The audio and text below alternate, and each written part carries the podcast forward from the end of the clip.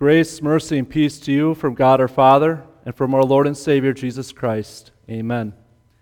The word of God for our meditation this evening comes from Isaiah chapter 66, verses 18 through 23. For I know their works and their thoughts. It shall be that I will gather all nations and tongues, and they shall come and see my glory. I will set a sign among them, and those among them who escape I will send to the nations, to Tarshish and Pul and Lud, who draw the bow, and Tubal and Yavan, to the coastlands afar off, who have not heard my fame nor seen my glory. And they shall declare my glory among the Gentiles. Then they shall bring all your brethren for an offering to the Lord out of all nations, on horses and in chariots and in litters, on mules and on camels, to my holy mountain Jerusalem, says the Lord, as the children of Israel bring an offering in a clean vessel into the house of the Lord. And I will also take some of them for priests and Levites, says the Lord. For as the new heavens and the new earth, which I will make, shall remain before me, says the Lord, so shall your descendants and your name remain. And it shall come to pass that from one new moon to another, and from one Sabbath to another, all flesh shall come to worship before me, says the Lord. So far, God's holy word. In the name of Christ, who is the judge of all nations, dear fellow redeemed, the year 1889 marked one of the worst disasters in Pennsylvania history. A few years prior, a number, number of industrial barons had purchased a lake and a dam that they named Lake Conemaugh. They wanted a retreat from the hustle and bustle of the city, so they turned this lake into a hunting and fishing sports club. Now, the dam that they inherited was built in the early 1800s, and it was very well constructed. However, over the years, maintenance on it had been neglected and it would often spring small leaks. Now, instead of taking the time and the money to repair the dam, they simply patched it with clay and straw. Now, this would prove to be disastrous as on May 31st, 1889, the towns of Johnstown and South Fork, Pennsylvania, received one of the worst downpours in Pennsylvania history. Six to ten inches of rain fell within a 24 hour period and water began rushing up almost to the point of rising above the dam due to a clogging in the outlet for the water. When efforts to release the pressure on the dam had failed, the president of the sports club sent a messenger ahead to a nearby town to send a telegram to the people of to- Johnstown and South Fork that they needed to evacuate immediately. However, the people of Johnstown and South Fork did not listen. They had heard so many false reports of the dam breaking from those small leaks that would occur that they thought there was no way the dam was actually breaking now. They couldn't be more wrong. The dam did break. Now, the people of South Fork were fortunate enough to hear it coming, and they had time to get up the mountainside and escape the worst of the damage. Only four people lost their lives in South Fork. The people of Johnstown were not so lucky. The water, an estimated 20 million gallons, moving at 40 miles per hour, 60 feet high, crashed into a town whose people were not prepared. 2,209 people lost their lives that day.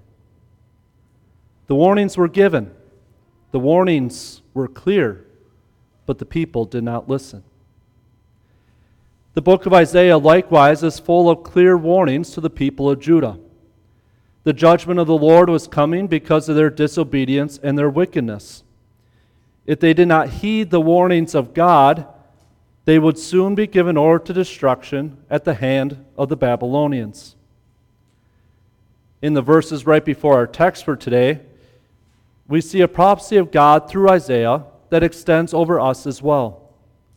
It is a stark warning to repent and to put your trust in Jesus or be given over to eternal destruction. Now, God is patient and kind, but He is also a righteous judge. and he will on the last day judge all people by their words. Jesus said in Matthew 12, 36 and 37. I tell you, on the day of judgment, people will give account for every careless word they speak. For by your words you will be justified, and by your words you will be condemned. But in his mercy, God sent a sign among all nations, as a warning and as a comfort. And so our theme for tonight is the sign God has set calls all people. Those who reject it to judgment, but those who hear it to glory. Isaiah writes in chapter 66, verses 15 through 17 For behold, the Lord will come in fire, and his chariots like the whirlwind, to render his anger and fury, and his rebuke with flames of fire. For by fire will the Lord enter into judgment, and by his sword with all flesh. And those slain by the Lord shall be many. Those who sanctify and purify themselves to go into the gardens, following one in the midst, eating pig's flesh and the abomination and mice, shall come to an end together, declares the Lord. This is the warning that the Lord gives to anyone who follows after the lusts of his own heart and puts his trust in his own abilities will be consumed by the fiery wrath and vengeance of the Lord. Now, who is it that fits that description? Who follows after the lusts of their own heart and only cares about themselves? Is it the Hollywood elite? Is it the politicians in Washington? Or maybe it's that neighbor down the street that doesn't really care about his lifestyle or even going to church. Sure, there are many people who fall under this category. They do not care about the things that they say or the things that they do. They couldn't care less that they lie or cheat or commit gross acts against God's law, like fornication and adultery the murder of unborn babies, and the like. In fact, these sins that were once widely condemned are now being celebrated in our society. And how is that possible? Has man truly become that evil? Well, unfortunately, that is a harsh reality of sin. Sin has so thoroughly corrupted man that what we would consider to be horrible things are now considered normal and okay. Isaiah writes in chapter 5, verses 20 and 21 Woe to those who call evil good and good evil, who put darkness for light and light for darkness, who put bitter for sweet and sweet for bitter. Woe to those who are wise in their own eyes and shrewd in their own sight. There is another group of people who fits under this description. It's us. By nature, you and I are just as bad as the worst of criminals. Even Paul calls himself the chief of sinners. Our sinful, just like every other person born, you and I have a sinful nature that only desires to commit sin. It abhors what God desires and wants to pursue its own desires against God's law. These prophecies are meant as a warning for us. Woe to us if we call good evil and evil good. Woe to us if we think that we are wise in our own eyes. Woe to us if we become like the world. If God were to judge us by our nature alone, we would fall under that call to judgment. The gospel message that blessed message that Jesus died for the sins of all people, we would reject it by nature. But thanks be to God who does not leave us in the sinful depravity of our nature. For I know their works and their thoughts. It shall be that I will gather all nations and tongues, and they shall come and see my glory. I will set a sign among them, and those among them who escape I will send to the nations to Tarshish and Pul and Lud, who draw the bow, and Tubal and Yavan, to the coastlands afar off, who have not heard my fame nor seen my glory. And they shall declare my glory among the Gentiles. The time already came for all nations to see the sign God had set. That was accomplished when God Himself walked this earth. Jesus is the sign that God set up both as a warning and as a comfort. Jesus came to fulfill the law for all sinners. In that way, He came as a comfort by doing what we are not able to do ourselves. But He also came as the only Savior. And in that way, He came as a warning. Anyone who did not put their trust in Him alone would inherit destruction. Jesus came.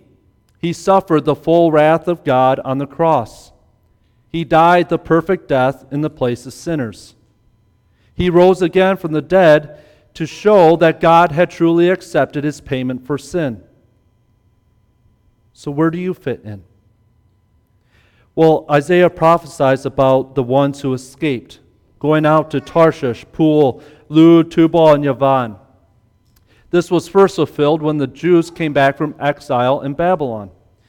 Not all went back to Israel, but they spread out and they took the gospel message with them. This prophecy was fulfilled to a greater degree in the book of Acts. You see, at the time of Isaiah, these nations were at the perimeter of Israel's empire to the north, to the south, to the east, and to the west. And so these ones who escaped, God sent out to the outer regions of Israel's world with the promise of the coming Savior. So also the apostles went out preaching the gospel message that Christ had come to every corner of the known world. The Word of God did not remain dormant, but it continued to spread, even until it reached the ears of faithful believers like you and me. You have seen the sign that God has established, His Son. And the Holy Spirit has created the faith in your heart to hold on to it and to believe in it. And because the Holy Spirit has created that faith in your heart, all of Christ's work is given to you. Jesus lived the perfect life for you. Jesus suffered the full power of God's wrath for your sins. Jesus died the perfect death so that death would have no power over you. And Jesus rose from the dead to guarantee that you also will rise from the dead. And not only that, but you also receive the fulfillment at the end of Isaiah's prophecy. For as the new heavens and the new earth, which I will make, shall remain before me, says the Lord, so shall your descendants in your name remain. And it shall come to pass that from one new moon to another, and from one Sabbath to another, all flesh shall come to worship before me, says the Lord. Your name is inscribed in stone in the book of life. And so, whenever your journey on this earth has come to an end, you will, with the assembly of all believers, continue in perfect harmony to worship God in heaven. Did you know that there are some kinds of fish that are permanently blind? Scientists have discovered fish deep in the darkness of subterranean caves that only have a membrane where their eyes should be. They swim around in total darkness their entire lives. The Bible tells us that that is how people are by nature. Paul says that they're spiritually blind, walking in the futility of their mind having their understanding darkened, being alienated from the life of God because of the ignorance that is in them. They're just like blind fish swimming around, swimming around in a darkened sea. They don't know that, of course. They're just going about their business. But if they die that way, they perish eternally. And you? Well, you have the message that can save them. You have seen the glory of God in your own life. You have seen God's grace forgive the multitude of sins that you have. And you too are being sent out by God to the outer regions of the world to reach those people who are spiritually blind, to give them the gospel promise of sins forgiven through Jesus Christ.